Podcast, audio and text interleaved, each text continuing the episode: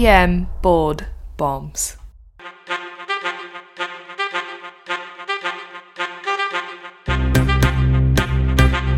Now, here's Doctors Iltifat Husain and Blake Briggs.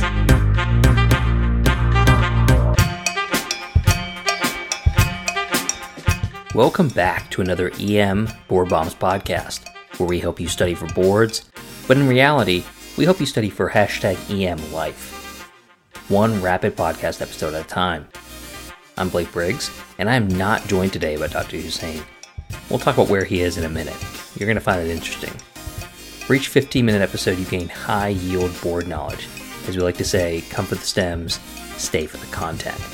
You can find us on Twitter and Instagram at EM Board Bombs. And as usual, we'd like to plug our premium podcast, EM Rapid Bombs. If you enjoy EM Board Bombs but want a TikTok version of our podcast, that's what our Rapid Bombs podcast is. We prepare you for boards and clinical practice. Don't waste your time just studying for boards. Do both at the same time. We have over 220 podcast episodes, as I last checked, on EM Rapid Bombs. Each episode is just 2 to 4 minutes where we drop high-yield bombs in question-answer format, get seared into your memory. You'll never forget it. On average, we drop 3 to 4 episodes a week, so you get new podcasts delivered to you almost daily. You can sign up for our Titrate Up plan, otherwise known as our free trial plans for 24 hours, and you can check out if EM Rapid Bombs is right for you. Don't waste your time studying just for the test with traditional question banks. Optimize your time. Listen to our board bomb pearls that will help you with the test, but more importantly, with clinical practice. You can sign up for EM Rapid Bombs at emrapidbombs.supercast.com and look at the show notes of this podcast as well for a direct link. You can also find the link on EM Board Bombs, our main website, as well. All righty then. So Dr. Husain will not be joining us today, as I hinted at earlier. He's actually opening up his own IV hydration clinic and working on the IV menu right now. Don't worry, he's offering B12 injections. I know you all are worried about that. So that'll distract from patients coming to the ER, your local ER. They can go to see Dr. Husain at the IV hydration clinic. We got some cool cocktail names coming to you live next episode. We also take requests, so if you have any, feel free to email us or drop it in an Apple review. If you have Apple Podcasts, please drop an Apple review and name an IV hydration menu if you want. A cocktail IV. We love to let those simmer a while. So, we have a 47-year-old female with a history of chronic neuropathy and daily headaches. She's presenting to your ER after her EMS reports she ingested an entire bottle of her home medication after an argument with her husband. The patient is now tachycardic in the 130s, and a serial bedside ECG reveals widening of the QRS. Which of the following is the best next step? Choice A, IV sodium bicarbonate. Choice B, hemodialysis. Choice C, IV naloxone. Choice D, IV lorazepam.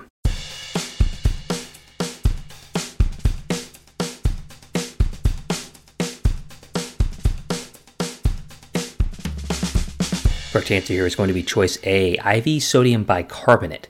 So I didn't really explicitly state what was going on here, but hopefully many of you caught on. This is a tox presentation with widening of the QRS. You should always think TCAs first. Tricyclic antidepressants, TCAs, have a long history in the management of psychiatric disease, especially depression. Since the arrival of SSRIs and other related medications, TCAs are relegated to the backseat. In fact, I'm sure many of us never see people on TCAs anymore for depression. Currently, TCAs have been relegated to the treatment of migraines, chronic pain syndromes, insomnia, and other obscure various neuropathic MSK somatic disorders. TCA poisoning, while very uncommon, remains a life-threatening issue, and it's one of those classic, frequently tested topics on exams. You just have to know it. They start testing this in med school, and if you're an emergency physician, you have to know it like the back of your hand. You just need to know this. It's bread and butter. So TCA overdoses, yes, they're rare. And yes, the classic stem is a young female or male with a depression history. But I know that everyone's expecting that now. And in real life, that is very rare, given that the average person is not on TCAs for depression anymore. More commonly, TCAs are utilized for various MSK and neurologic complaints like fibromyalgia or headache conditions like we mentioned earlier. And so I really wanted to make sure that the stem I picked today reflects that. It reflects more commonly a modern version of a TCA overdose rather than what you're going to read about or used to seeing in old textbooks. That really doesn't happen anymore. So TCAs are rapidly absorbed in the GI tract and they quickly enter systemic circulation in a few hours. This is really important because they're also highly lipophilic and highly bound in the plasma, and therefore they have a large volume of distribution. The scariest of TCA overdose complications is cardiac related. TCAs cause conduction disruption, which sounds like conjunction junction. What's your function? Just the inhibition of the inhibition of sodium fast channels decreases conduction velocity, and it increases repolarization and prolongs refractory periods. Wow, if you were listening to that, you're like, whoa, okay, let's slow down, Dr. Briggs. That's a little too much. I'm listening to this over the weekend, and I'm just, I really don't want to get into the whole curve thing about depolarization of the heart again. Okay, well, let's just keep this simple here. This pattern is extremely similar to class 1A antiarrhythmics. And then you're thinking, okay, that was also in my first aid step 1 book. So it's just like quinidine or quinidine, if you're from Canada, and procainamide. So keep that in mind. It's a inhibitor of the sodium fast channel. So it's a sodium channel blocker. This is really important. It'll come up later because it really mimics certain EKG changes that are just classic, and it looks like an acquired Brugada-like pattern. So TCA overdose patients classically present with ultramental status. Remember that the drug is highly lipophilic. Remember that. So specifically, patients will be sedated, and the symptoms will usually appear around 30 minutes to 2 hours post-ingestion. Remember, it's rapidly absorbed. So if no symptoms are apparent after 6 hours, then a toxic ingestion is highly unlikely. In those who are symptomatic, you want to expect signs of anticholinergic toxicity, given that TCAs inhibit muscarinic receptors. Therefore, you're going to get the classic, hot as a hair, hyperthermia, dry as a bone, mad as a hatter, dilated pupils, etc. They could be hypotensive as well due to the inhibition of alpha-1 receptors and cardiac channels, resulting in vasodilation and decreased contractility. The course of TCA toxicity can be very unpredictable, with patients presenting initially after ingestion with no symptoms, only to rapidly deteriorate and crash. The 3 major systems affected by TCAs with the resulting symptoms are summarized here. So we just hinted at a bunch of stuff, right? I mentioned the sodium channel blockade, probably the most critical here because it has to link with the antidote we're going to give later. And then, of course, you get the anticholinergic stuff. And then you have that neurologic picture due to the lipophilic nature of the drug. So let's quickly review all these again. Anticholinergic toxicity, again, hyperthermia, flushing, dilated pupils. Patients may have urinary retention as well. Cardiovascular toxicity. Well, we mentioned this. Sinus tachycardia. Progression to hypotension. More cardiac conduction abnormalities. You're going to have a wide, complex tachycardia. Ventricular tachycardia and ventricular fibrillation can occur in about 4% of TCA overdose cases. Well, that's 4% too many. This is a frightening overdose picture. And then finally, neurologic toxicity. Changes in mental status, usually somnolence, are very common. You could have delirium due to anticholinergic toxicity as well. Seizures are a hallmark of an overdose with TCAs and are usually associated with worsening cardiac decline. So let's talk diagnosis here. So clinical evaluation, including the history and physical, combined with the classic EKG findings, nail the diagnosis. As usual, I'm not going to get into this because it's not the point of this particular podcast, but you want to do a good general toxicologic workup in the ED, which includes, asking EMS or family members about other home medications or co-ingestions, as well as other prescription medications found in the household.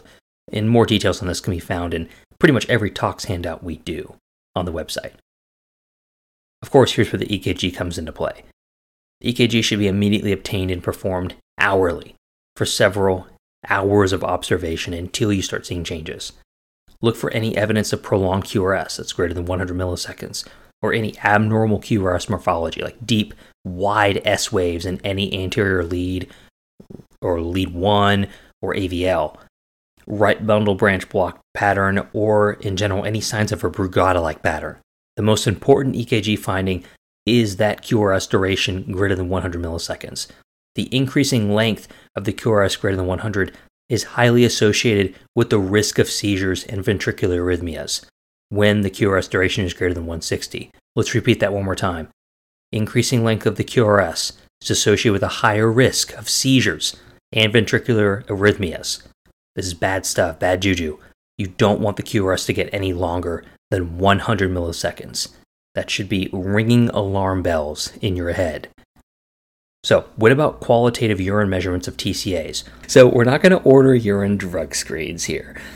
They don't test drug levels. So there are urine drug tests out there that could test TCAs. They exist. They're not going to help you. All these tests do. I'm going to get off my soapbox here because I really hate urine drug screens. And if my residents are listening or students, they just know that I'm about to get on my soapbox. So I'm not even getting on it. I'm just going to preach next to the soapbox. So they don't test drug levels. They only indicate use, not overdose, and they are not available in the emergency time frame to significantly help patients. All right? A variety of different tox presentations could present in a similar fashion, and you can check out the rapid review handout of this subject on our website for a more in-depth analysis. However, just to keep it really short and sweet here, TCAs are unique in that no other drug on Earth, as far as we know, causes such a constellation of overdose pathology. Hypotension, arrhythmias, sedation, seizures. Wow, that's a lot of crap. So there's so much destructive power from TCAs that it's just, this is what it is. When you see EKG changes and you see anticholinergic changes or CNS changes, I mean, this is what it is. It's a TCA. So let's talk management. Starting with decontamination. So I understand this is not commonly used in clinical practice. It is difficult to establish an accurate time of ingestion, and patient cooperation may be an issue. And of course, there is concern for airway protection. So if the patient presents in about 2 hours of ingestion or so, you can give 1 gram per kilogram of activated charcoal up to 50 grams total. Remember, intubation should never be performed for the sole purpose of giving charcoal. Let's move on. I don't want to talk much more about decontamination. Let's talk about management. So it always starts with ABCs. Many of these patients require intubation early on, so be very cautious in those with arrhythmias and those who are hypotensive. Don't just rush to intubate. You know, I will say that the majority of the time, your tox patients are the ones you should always be cautious about how you intubate and when to intubate. Yes, they're critically ill. Yes, many of them need intubation. But it's just like we talked about on the Rapid Bombs podcast recently, and previously we've talked about on the main podcast of salicylate overdoses. You know, laryngoscopy is a murder weapon, as Scott Weingart correctly coined many years ago, that laryngoscopy can kill patients if you're not careful. If the patient's hypotensive, or if the patient's in an arrhythmia, or if the patient has a metabolic acidosis, be very cautious in who you intubate. As with most tox presentations, you want to address the blood pressure and any potential arrhythmias prior to intubation, if possible. This definitely applies to TCAs. As with most tox presentations, IV fluids for hypotension, like LR, and IV benzodiazepines for seizures are great choices. They're always right answer on test too. What about the saga with physostigmine? I won't make the mistake I did last time about posting about this on Twitter. So the big thing here is that physostigmine. It's interesting because I posted about it, and about 1 million toxicologists who I never knew existed came out of the woodwork, and they had many things to say about physostigmine. So physostigmine is interesting because it has gotten a really bad reputation with minimal evidence. There is very, very weak evidence that it is associated with cardiac arrest in TCA overdose. This was based on some case reports, or maybe just one case report. The evidence is so weak, it's not even worth talking about. On the boards, of course, you never give it. In real life, physostigmine is making a comeback, really, for treating anticholinergic overdoses, and it is very helpful in those types of patients with a true, one-of-a-kind, pure anticholinergic overdose. But it's not the antidote for TCA overdose. Sodium bicarbonate is. So let's talk about that more, and let's not even worry about physostigmine, because the most important factor here is sodium bicarbonate. So sodium bicarbonate is the standard of care. It's absolutely indicated in those with a QRS greater than 100 on EKG. The way it works here, it's different than how it works with an aspirin overdose. Remember that when you give sodium bicarbonate for a salicylate overdose, you're hoping excrete salicylate.